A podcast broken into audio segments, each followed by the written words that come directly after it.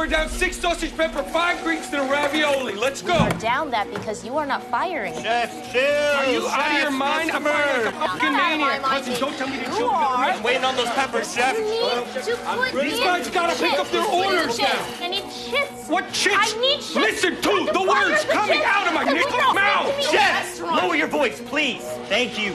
So sorry, guys. Thank you for your patience. Oh man, it's it's a now stressed Ben Bailey Smith here.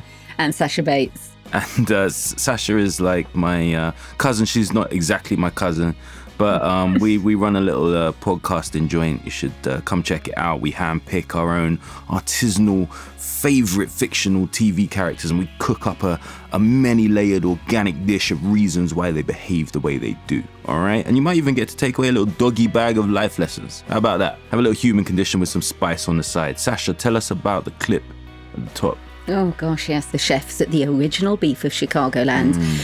The family run beef sandwich shop where the bear is set. That was one of the very many high stress points in the series. Yeah, I mean, like you, I feel so stressed by that. I mean, everything's disintegrating, they're very, very dysfunctional. Yeah, and it's you, you get a sort of sense of history about it before you even get any backstory, right? Mm. Yeah. Feels like a place that's been around for a while, has had its troubles, has maybe been a little neglected at times. Do you know what I mean? Especially, uh, you know, just the look of it, it looks like from a different era. Sort of down at heel. Yeah, yeah. but sort of well loved as well. I mean, they have queues, don't they? People, a whole host of regulars. the image of it, the look of it, there's a richness to the the location that we're in pretty much 90% of the time. And it's lovely that there's a richness of character and obviously a, a richness of food because we're dealing with And of language. yeah, and uh, absolutely rich, saucy language as well. Short episodes grip me from the start. I, I found it all a bit too much to start with. As I tuned in to that kind of heightened tension, gradually the characters almost started to emerge out of the chaos. And I did come to love them, um, almost as they sort of came to love and understand each other. But it it did take a while. Maybe, because- yeah, I could see that now. Maybe I approached it, you know, with that steam train speed head on. You know, I, I was I was ready for what was coming my way. Chaos is kind of a, a trope of this show, isn't it? So it's like baked in. yeah, so if that's just slaps you in the face when you're not ready for it, I can see that. um, all right, so what we're hoping is that you uh, are hungry, you got your your appetite whetted, because on the menu today we got more than a couple of Michelin stars. Brigade Systems, we'll, we'll get an explanation on that. I can't, I don't even think I can remember it. And, and an emotionally charged spaghetti recipe that will literally have you weeping into your dinner. Sorry about that. Please expect a, a bunch of spoilers and, and the odd bit cursing because it's the bear and it's us. So, yes, chefs, welcome to Shrink the Box.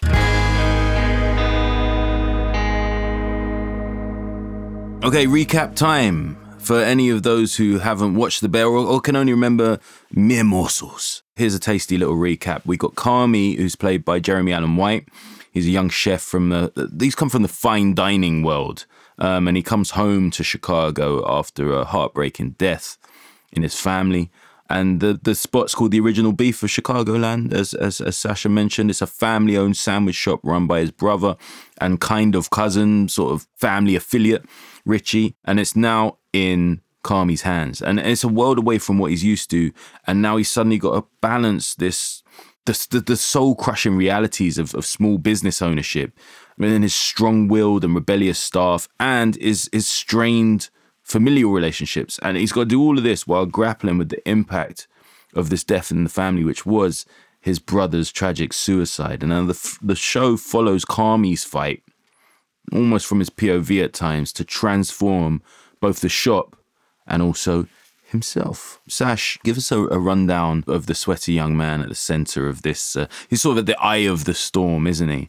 Um, our head chef, Carmy. Poor Carmy. I mean, he's really battling on on all fronts, and I think the thing that you notice about him first, beyond the, the the stress, is that he clearly worshipped his older brother Mikey, and he was really hurt and confused when he was pushed away by him. We learn later that um, Mikey actually stopped him working in the sandwich shop, which is what kind of fueled his ambition to go off and learn how to do haute cuisine in, instead. And he poured himself into his work, I think, to run away from that hurt. And now, again, it's like he's pouring himself into the work to run away from the hurt of, of Mikey's death. What we see initially is a sort of obsessive workaholic. He's trying to change the sandwich shop into a slightly more functional place, but he's also trying to make himself a bit more functional as well, I think. How do you think the environment that he finds himself in affect his his psyche? Because I, f- I feel like his behavior around people is, is really often unacceptable and sort of justified by the, the stress of the job. Do you know what I mean? Feels like it's been normalized. It feels like everybody just accepts that that's how kitchens work. As you say, whether it's a sandwich shop or fine dining, it seems like this kind of horrible culture of speed and abuse and bullying and conflict is baked in. When we meet him, he's just in this sort of state of bemusement. It's like he's scrabbling to keep the business afloat, he's scrabbling to keep his own head above water. The whole series starts with him having a dream about a bear being locked in a cage. And it feels like the whole stressy environment is him working to keep the bear at bay, trying to keep the bear, which I think represents his grief and his vulnerability, locked away in in a cage. And we're thrown straight into the middle of that chaos with him. We bet, like you said, we barely leave the kitchen. Really, sometimes people even sleep there. So it is this just heightened, hot, horrible environment. And I think working is his way of not having to look at anything more emotional. What kind of responsibility do you think Carmy feels because he seems so focused on one thing that he's ignoring everything else. He can be quite passive. It's almost like he doesn't want to impose his personality. At one point, much, much later in the series, he says, I let the food do the speaking for me. He says that he didn't really have friends. He was shy as a child. He stuttered. Mm. He didn't have girlfriends. And Mikey, the brother that died, was very much his kind of hero. And he kind of took the lead. And I think Carmy's feeling a little bit lost without him. He's having to step up and be the boss, and he can't be as passive as he has been. And I think that's why Richie, Mikey's best friend, kind of fills that void a little bit. Carmy is so used to being bullied in his old job, and by, I think, having an older brother that took the lead, that he kind of lets Richie take that role. And it leads to so much conflict because Carmy's nominally the boss. He's trying to impose order, and Richie just kind of sweeps that out the way. He like humiliates him, he mocks him, he laughs at all his attempts to change. He calls him a fucking baby.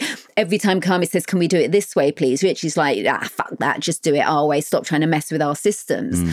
I think Carmy consciously wants to impose some order, but unconsciously, he quite likes the big brother energy that Richie brings to it because yeah. it's almost like a way of keeping Mikey alive. That sense of, yeah, I am the baby in the family. I'm used to being told what to do. Mm. There's a tension not just between the two of them, but I think with within Carmy himself, have I got the balls really to step up and say, no, fuck it. It's my restaurant. Mikey left it to me. Do as I say. And I think the whole series is that fight externalized in the fight with Richie, but actually internalized as well. That's how I read it. Richie's sort of playing a role as well because mm. he is representing, like you say, his older brother. So he, he's representing old Italian family and ways. Yeah. And he's not old or Italian or family. Yeah. So speaking of confrontations, there's a flashback to uh, Carmy's old workplace, which is this Michelin star French style restaurant in New York. And there's a particularly abusive head chef. So this is kind of some little origin stories from what you were talking about. Check this out. Still not there again, chef. Yes, chef. Thank you, chef. Wait on 31, chefs. Hey! Why? Chef, I'm sorry it got too hot. Why? It didn't cool down. Why? But it was my fault. Go. Fine. Fire 19 chefs. Hey! Hold on 17 chefs. Hey! Why do you hire fucking idiots? Do you like working with fucking idiots? I'll do better. Say yes, chef. Yes, chef. Can you not handle this? Is it too much for you? Answer me.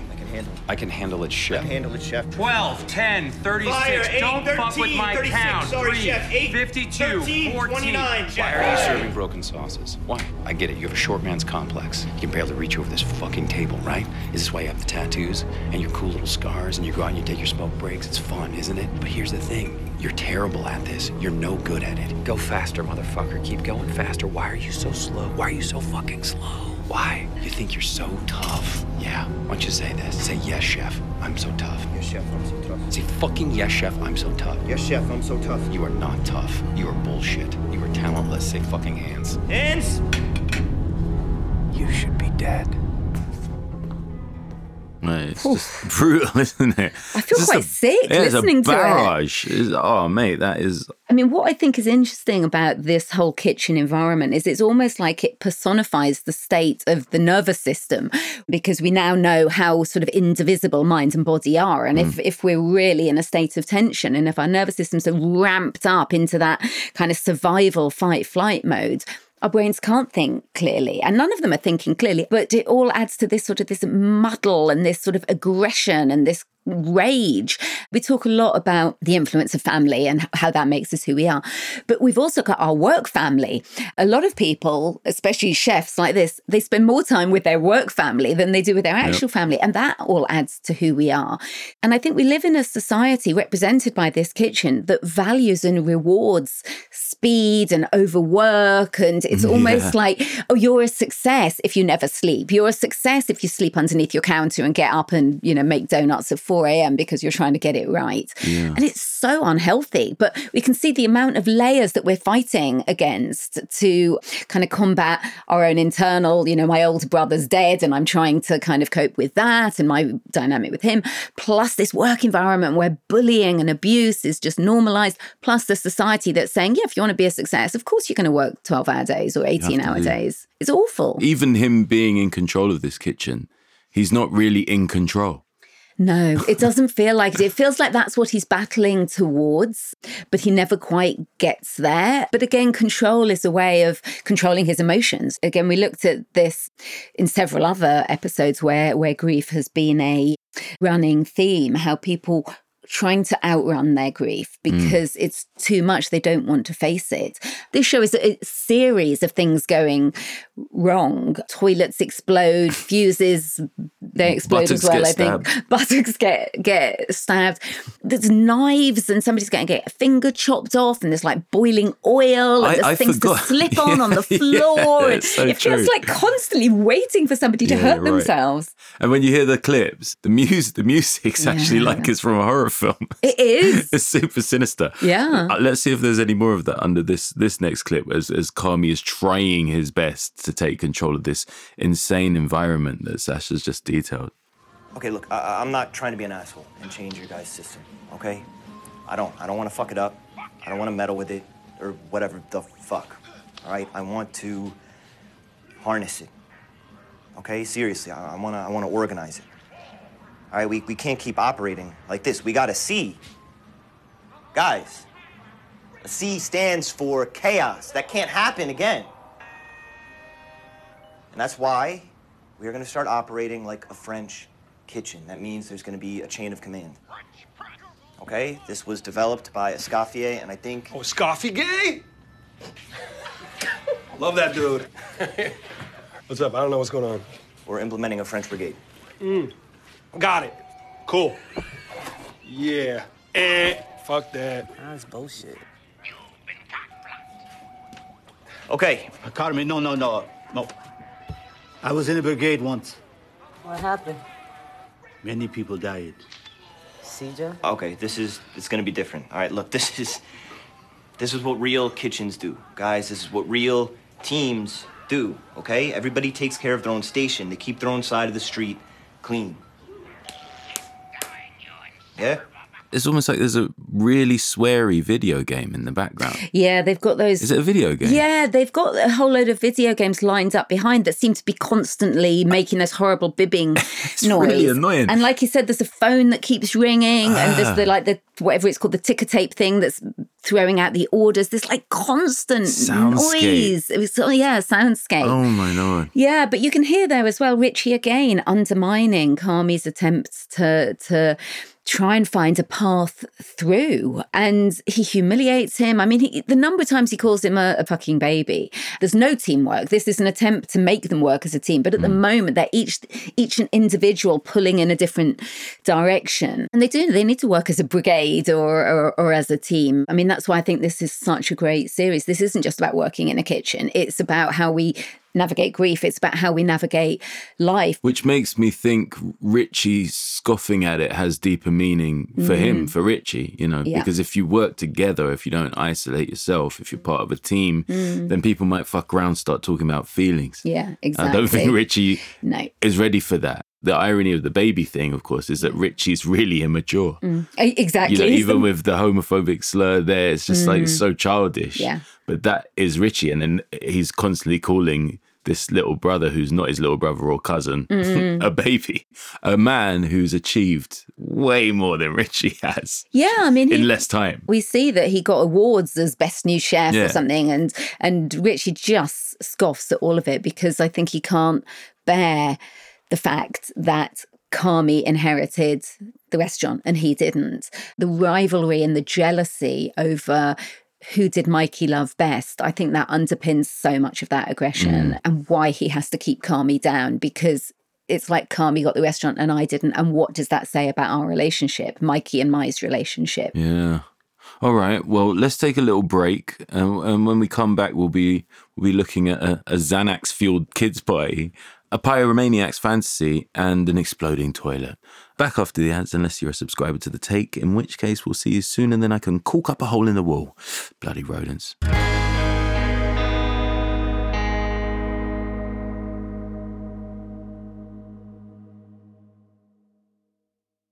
This show is supported by BetterHelp. Uh, now, sometimes you're carrying a weight on your shoulders, but you can't find the right way to open up about it and maybe offload a bit to others. If we keep things bottled up, it can really affect us in a bad way. And therapy is a safe and anonymous place to air whatever's been troubling you. Uh, I, I know this personally.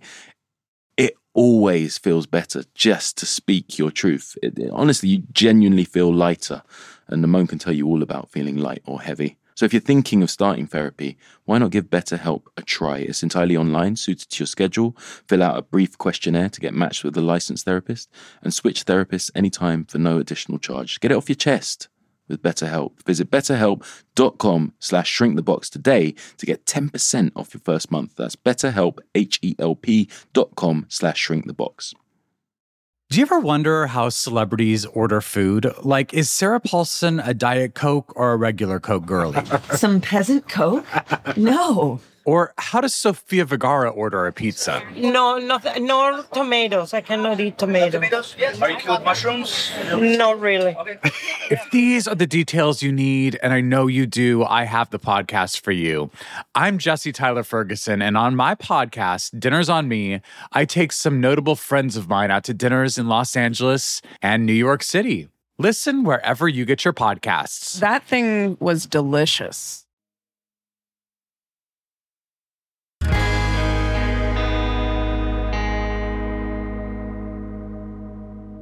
All right, we've just stepped back in from the uh, the damp, squalid alleyway through the back door, and we're we're back in the kitchen. So, uh, Carmy is in the throes of grief. Your your your specialist subject, um, Sash, and tell us a bit more. When I first started watching this series, along with all the stress and the tension, I felt like I'd missed an earlier series. It felt like I didn't, we'd just woken up and just thrown into the middle of a sort of maelstrom of, of, confusion and i think that's what grief can feel like suddenly somebody just kind of you woke up one day and your entire life had had changed and i think that's what they're all dealing with. Again, like that sense of all the knives and the boiling oil and this sort of uh, lurking terror. When you do lose somebody, particularly when you lose somebody suddenly, it's like you're very faced with your own mortality. That's there as well. And also guilt, whether you're have any responsibility for the person's death or not, you still feel that guilt. Another one of Carmy's dreams shows that he's feeling guilt towards his brother because he has a dream where he he actually killed Mikey. And he also talks about feeling like when he witnessed a fire once in a restaurant, he he wanted to just let it burn down because he thought, oh, all my anxiety will go away if I just let it burn. And I think there is that fantasy of I just want all this to go away. But of course, the truth is is that if he had let it all burn down, he'd still just have a whole load of other anxieties. Can you have envy of a dead person because they don't have to worry about anything anymore? I th- they I- can rest like properly. Yeah, I think that's really part of it that uh, I'm left to deal with the shit.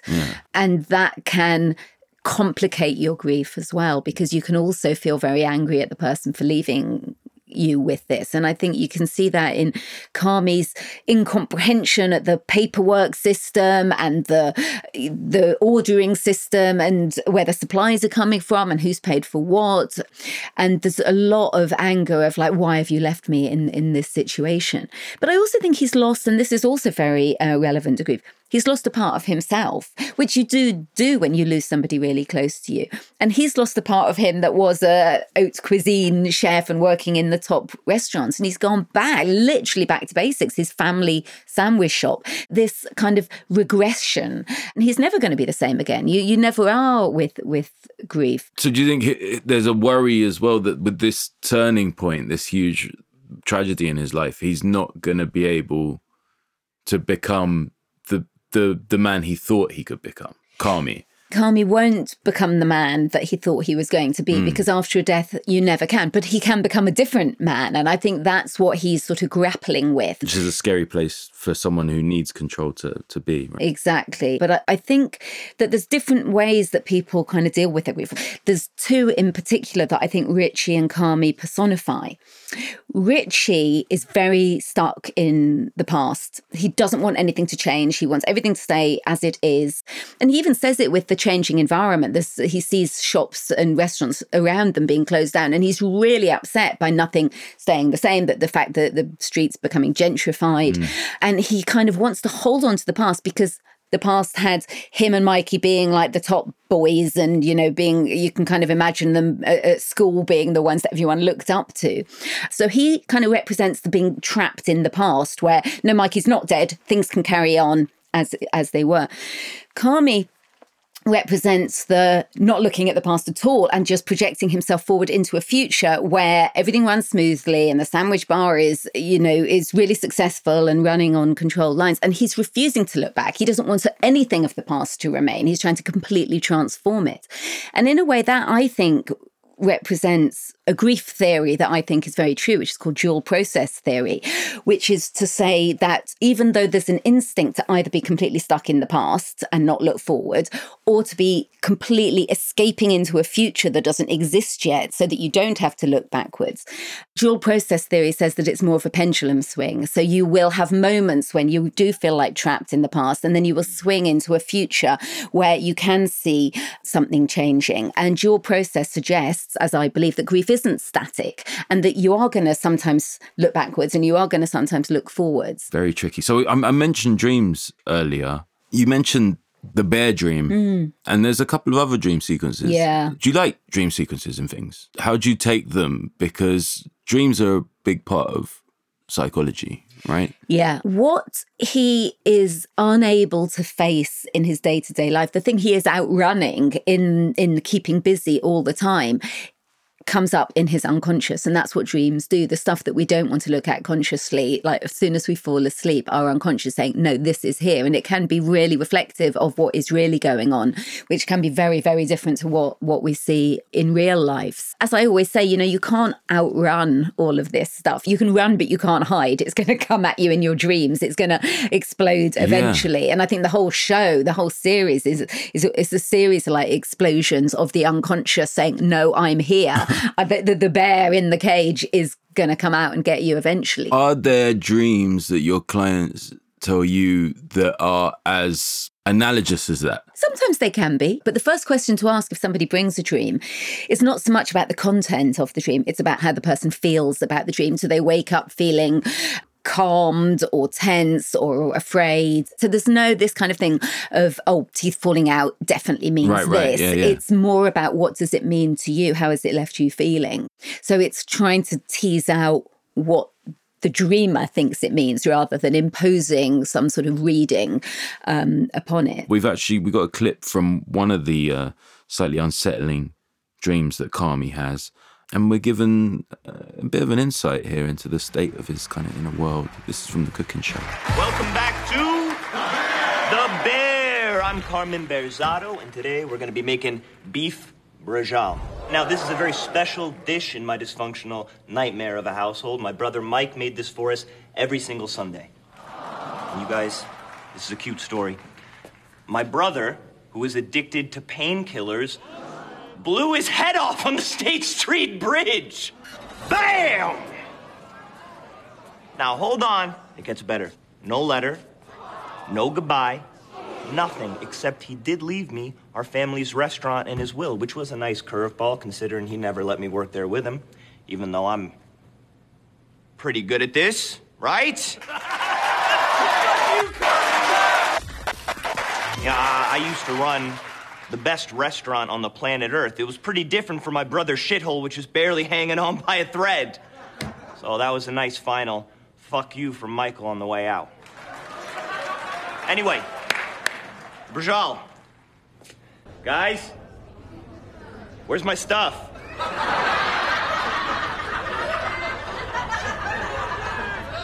What the fuck is going on? Fuck! Shit! Mike! Now it is a problem. Fuck, I'm sorry, I'm really, I'm just fucking this up, guys. I'm this up. Stop, please. It's... I'm right here. Twin Peaks level of creepiness towards the end there. What what are some of the different coping mechanisms that Carmy uses to just to survive? Well, I think that dream's quite interesting because I think what we saw there was him being very visible in his vulnerability. That that um, uh, people having an audience laughing at him because he couldn't do. He kept saying, "I can't do this," seeing him not be able to cook. And so I think one of the coping mechanisms in his waking life to keep that fear at bay that what if they see my vulnerability is to aim for perfection. Right. And he um, he describes once making this dish that had four different kinds of plum in it when he was at the at the posh restaurant. Um, I mean, it sounds to me absolutely nuts. Yeah, there was like some sort of plum sauce that it took like a, a relay team of people stirring it for 48 hours or or something. But I think that sense of if I can just make it perfect. And it's also a bit like Marcus, the the the, the pastry chef, who um, is trying to make the perfect donut as, as well. He kind of gets that that similar obsession for perfection. If I can just make the perfect dish, if I can just get the perfect restaurant, then I won't have to feel any vulnerability. But the problem with perfectionism, as we see all too well in this show, is that you can never attain it. I mean, the culmination of his story about the four plum dish was that the chef still wasn't satisfied. And that's the thing. You can do exactly what you think is needed and then the goalposts move. And we also see it like when marcus makes what he believes is his perfect donut after having slept there all night he shows it to carmy at a time when carmy can't take it on board and carmy like smashes it out of his hand. It smashes to the floor. I think that is a really good metaphor for perfectionism is not going to save you. It could be just you just smash through it because actually ultimately who cares about the perfect plum dish and the perfect donut? You, you, you, your emotions are going to go smash you over the head, and you're going to have to pick them up at some point. Every now and again on this show, there's moments where I just feel like I'm actually in therapy because that's like that was just so close to the bone. I, I'm definitely a perfectionist, and it annoys me. I know I'm doing it as well while I'm doing it. I was late today because I was writing a jingle. I knew I would get it done in time to get to the studio. I'm like, it needs to be perfect to me. Mm. It's mad. And what does it mean to you if it's not perfect? I think that I'm, you know, I'm going to disappoint people. It's so crazy. Like I'm I'm so aware of it. Why do I give a fuck what they think? Like I know I can do it. And if it's if it's not right for them, they can tell me a better way of doing it, and I can do that too. No, Mm. it's it's crazy. It's crazy thinking. Well, it's not crazy thinking. It's I think it's very natural to not want to give anybody any cause to kind of pick away Yeah, I at think that's what your- it is. especially in a creative job, I think. Yeah, because we all talk about in in the industry having like thick skin because we're throwing our ideas out there, you know, sort of laying them bare, so to speak. You know, ultimately, the whole thing's a process of validation. You know, when I was doing stand up, if the crowd don't laugh, and it's like it's like your soul falling out of your ear holes or your asshole, even worse. You know, you just feel this huge wave of we are disappointed in you. No one else, just you. Taking that weight on board is is is crazy. So you have to have a bit of a thick skin for that, but it takes its toll. Mm, you you want to avoid it at all costs. Yeah. So try and make it perfect.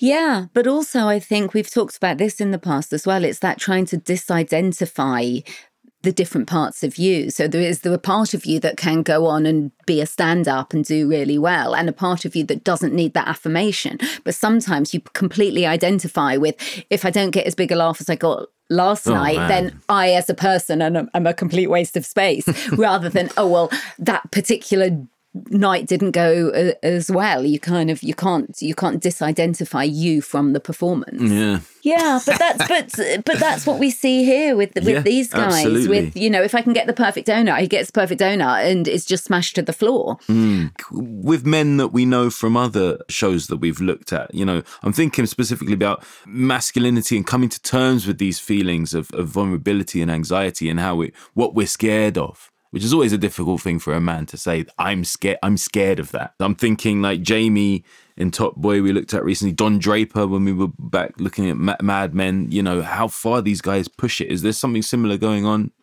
in the kitchen? Yeah, so I think everybody, men or women, but I think for men it's harder to be exposed for people to see you not being at the top of your game.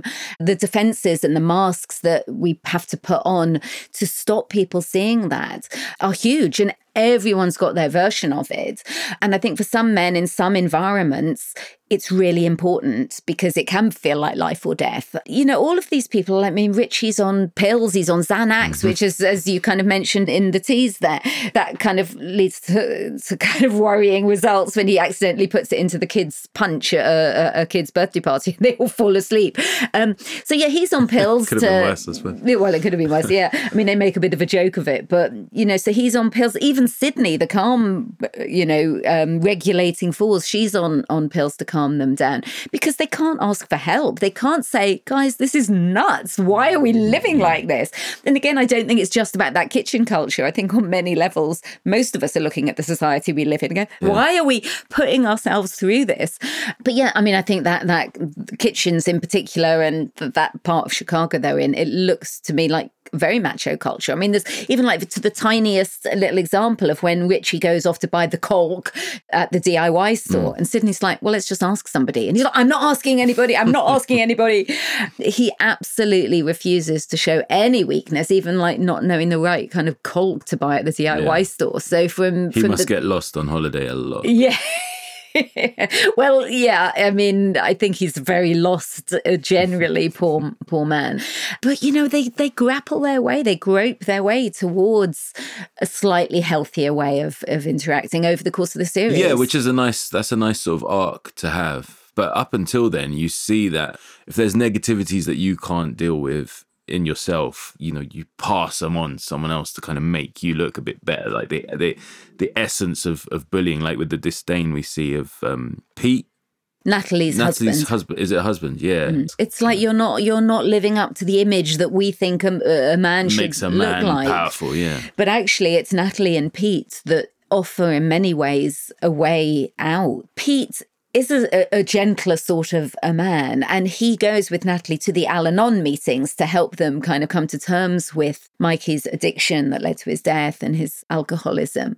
And Al Anon is it's part of the the AA therapy groups where people recognize they have a problem and they can go together to talk about it. And with obviously with alcoholics anonymous it's shared addiction. And al-anon is for the relatives of people who have addiction so they can talk about what that's like and from the beginning, Natalie is saying to Carmy, why don't you go? You need to talk about this. And Carmy's like very resistant. Again, that sort of macho. I'm not going to do it. I don't need to go and talk about it. I just want things to be calm.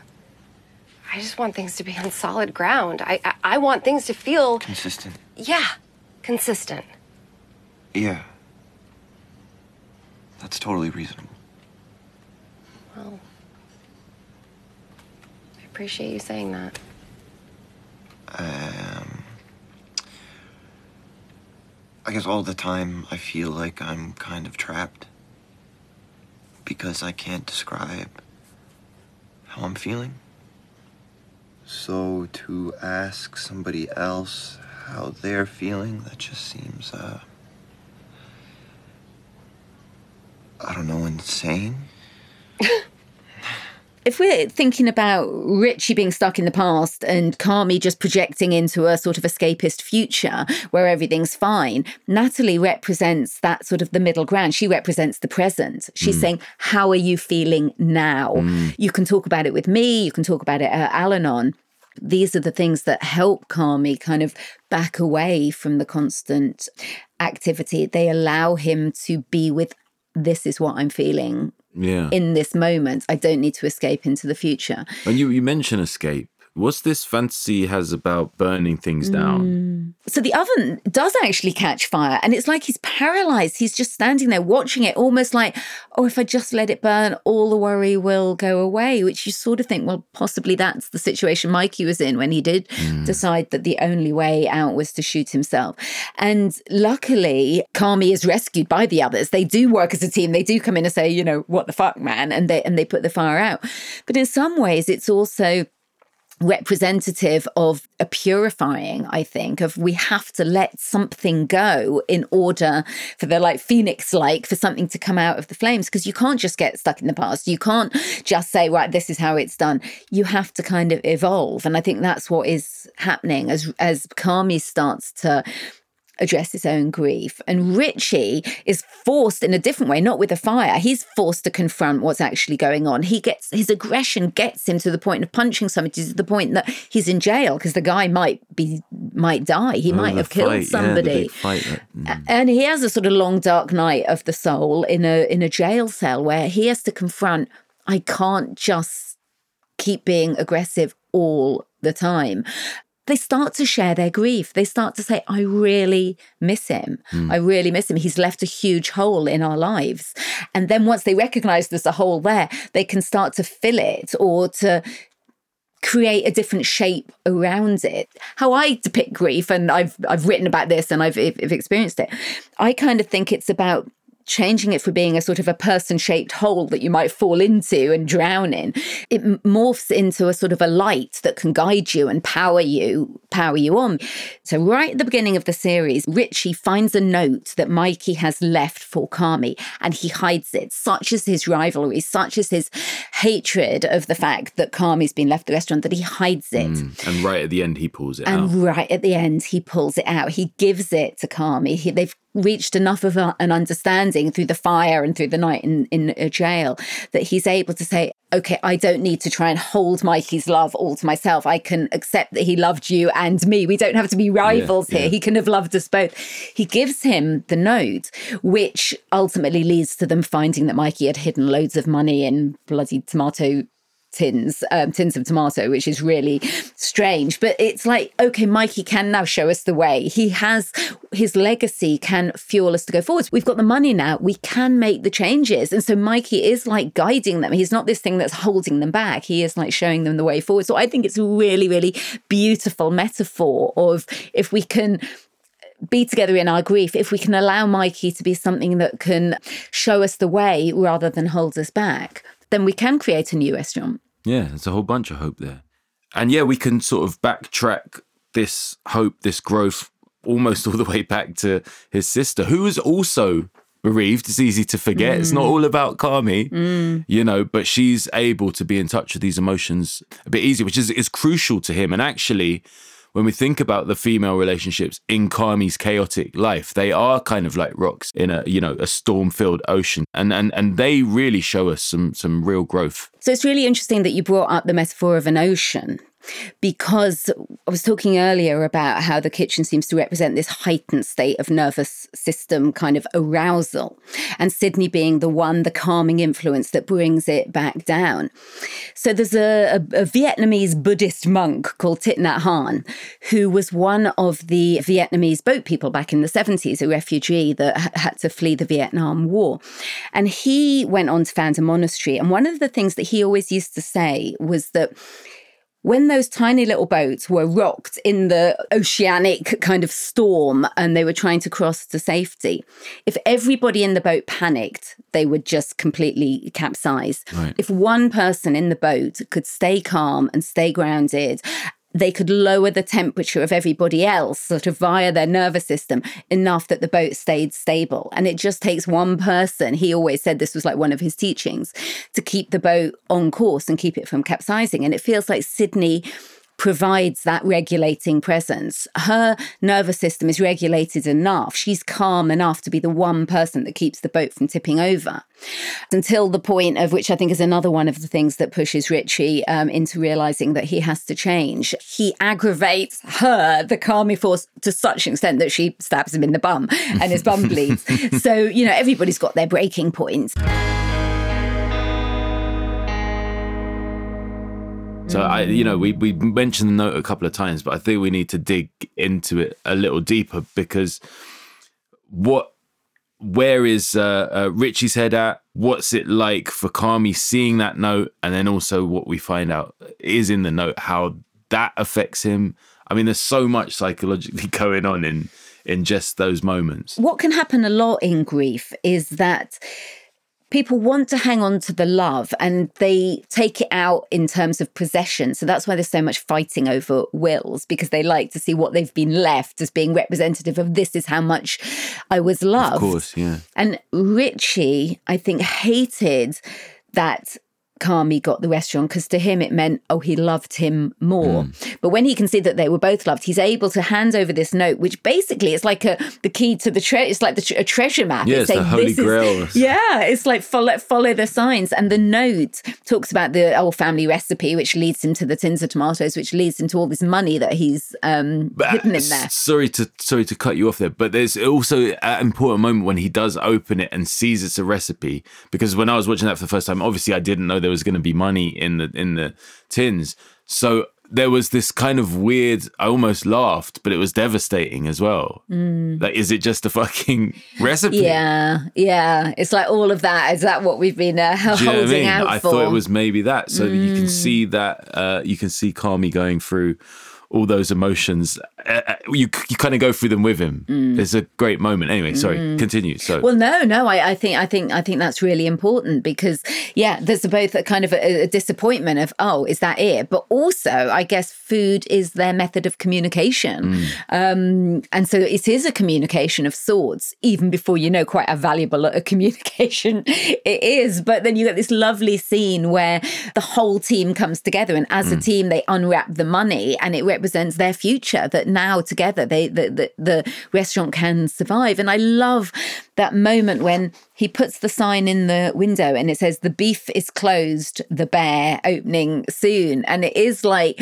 He's owning it. The bear has been let out of his yeah, uh, and the team is cage. good and it's expanding. The team is good, it's expanding, and I think it also represents Carmy's inner bear, his inner power that he has kept hidden because he wanted to keep that dynamic of younger brother and older brother. Mm-hmm. It's like, no, Mikey's gone. I can own my own power. I can own my own bear-like nature, and I can make this what I what I want through Mikey's guidance. So yeah, I love it. The the bear has come out. The bear representing grief, and the bear representing the opposite of his passivity. It's like, yeah, Yeah. we're here. the path they take is, is super rocky, but then you know the obstacle is is the way, right? Yeah. It's a lovely phrase. I I love that arc. Obviously, I haven't seen any of the second series, but it does make me wonder, like, what? That's such a nice contained journey Mm. from uh, you know helplessness to to hope. I, I guess they're going to be challenged again, and it's going to get hotter. There's going to be more sandwiches. I don't know, but Yeah. I, I love the lessons that come out of of, Oh, me too. season. It was such a fabulous, such a fabulous series. From for me, a very unpromising beginning. But isn't that nice as well? Because Really that nice. sort of reflects an emotional journey for you too as an audience member. It's just fucking chaos. Mm. All right, awesome stuff. Thanks everyone for your emails this week. Keep getting in touch. You know the way it is uh, shrink the box at sonymusic.com. We got Nick in Brighton this week who says, Hey Ben and Sash, oh my goodness, love your podcast. Huge fan. Feel very grateful for therapy and how it's helped me so much. So this podcast is a perfect combination for me. Nice to hear. I have a couple of suggestions. Carrie Bradshaw, Mhm. Sex in the City. Yeah, uh, Sex and the City just feel it feels like it, the legacy's been so tarnished. I've forgotten that she yeah. she was actually a great character. Back in the day, she was amazing, but yeah. um, and Anya from This Way Up. Um, I not familiar with suggested. Anya very early on Oh, when right. we began our podcast Okay. journey together. Well, I need to. Ben, I- I- it's brilliant. you know, I need an excuse to watch something, and it's like I never would have watched Sex Education if it wasn't for this Mm. show. Uh, Nick goes on to say, Carrie's such a complex and often problematic character. It'd be great to get both of your takes on her, especially as And Just Like That reboot is on TV currently. The amazing Aisling Bea created and plays Anya, a character in recovery from a breakdown, and having experienced that myself, her character really spoke to me. I think it would be so interesting to hear you both explore her story. Uh, okay, but two good suggestions then. Yeah. Anya and Carrie. Okay, we'll definitely check that out. Um, do make sure you try and uh, follow us on Apple Podcasts or Spotify, Stitcher, Amazon, you know, wherever you choose to get your bits and pieces. Get the new episodes, share the love, tell your mates. And if you want to listen to us without the ads, just subscribe to the extra takes because you're going to get the ad free episodes from Kermode and Mayo's take and all their extra stuff that they do as well. You can do a free trial right now. Click try free at the top of the Shrink the Box show page or just by visiting extratakes.com. Big thanks to the production team. Production management is Lily Hambley. The assistant producer is Marnie Woodmead. Social media is Jonathan Nimieri. Studio engineer is Teddy Riley. The senior producer is Selena Ream. Producer on this episode was Bethany Hocken. And executive producer is Simon Paul. Shrink the Box is a Sony Music Entertainment production. So, this is the last episode of season one. I know, can't Shrink the believe it. Uh, our character arcs. Uh, there's a lot of unresolved tension, I think. Um, yes, our character big arc has been yes, has been uh, curtailed too early. It's nuts. But yeah, so we're going to have a bit of a break, summer holidays and all of that. As usual, we'll be answering your questions uh, when they come in. We'll, we'll, we'll definitely do some shrink the inboxes. Uh, we we got to give you guys your time to shine. What, what, what can we expect in the first one coming up? Some of the character suggestions that you've sent us that we haven't thought of yet, and I want to go back to we we talked to Kiell Smith-Bynoe Yeah. about his character in Ghosts back when we did our live episode, but we didn't really have time to talk more about the other ghosts, and they are so fascinating, and there's so many of them. I quite I'd quite like to do a bit more, you know, spend a little bit more time All with right. the ghosts. I need a reason to watch more ghosts. Mm, That- that's that's good such a great reason. ensemble Yeah. um, piece. So, yeah, maybe talk about them a bit more. I mean, one emailer asked us why we all root for the, the psychopaths or the seriously bad people in TV series. Is it because they're gorgeous? Well, I think it probably must be, I think, because I don't know why else anyone would root for a, a, psychopath. And it's just funny how they always seem to cast the good looking ones as the psychopaths. Interesting. Yeah, that is Mm. that's definitely worth digging into. I've got a, a, a show coming out on the BBC, which will probably come out the same week that that Shrink the Inbox does. Maybe Oh, really? we could talk about because that's about a psychopath. Oh, great. it's very much about the ugly side of it. It basically works really hard to avoid that trope. Right, great. That's as Oh, much as I'll say about it for now. Right, well, I look forward to hearing more about that. Yeah. All right. Well, uh, another week in the can, Sash, and we can uh, we can go and book our tickets now. Get out of here for our summer holes. Enjoy. yeah, we'll see you next week. Don't worry. Ta-da. Bye.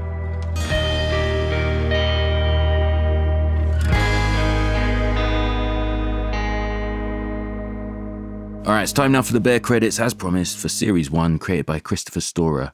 So at the top, we had the kitchen chaos at the family owned Chicago sandwich joint, the original beef of Chicagoland from episode 3 of The Bear, starring Jeremy Allen White as Carmen Carmy Berzatto.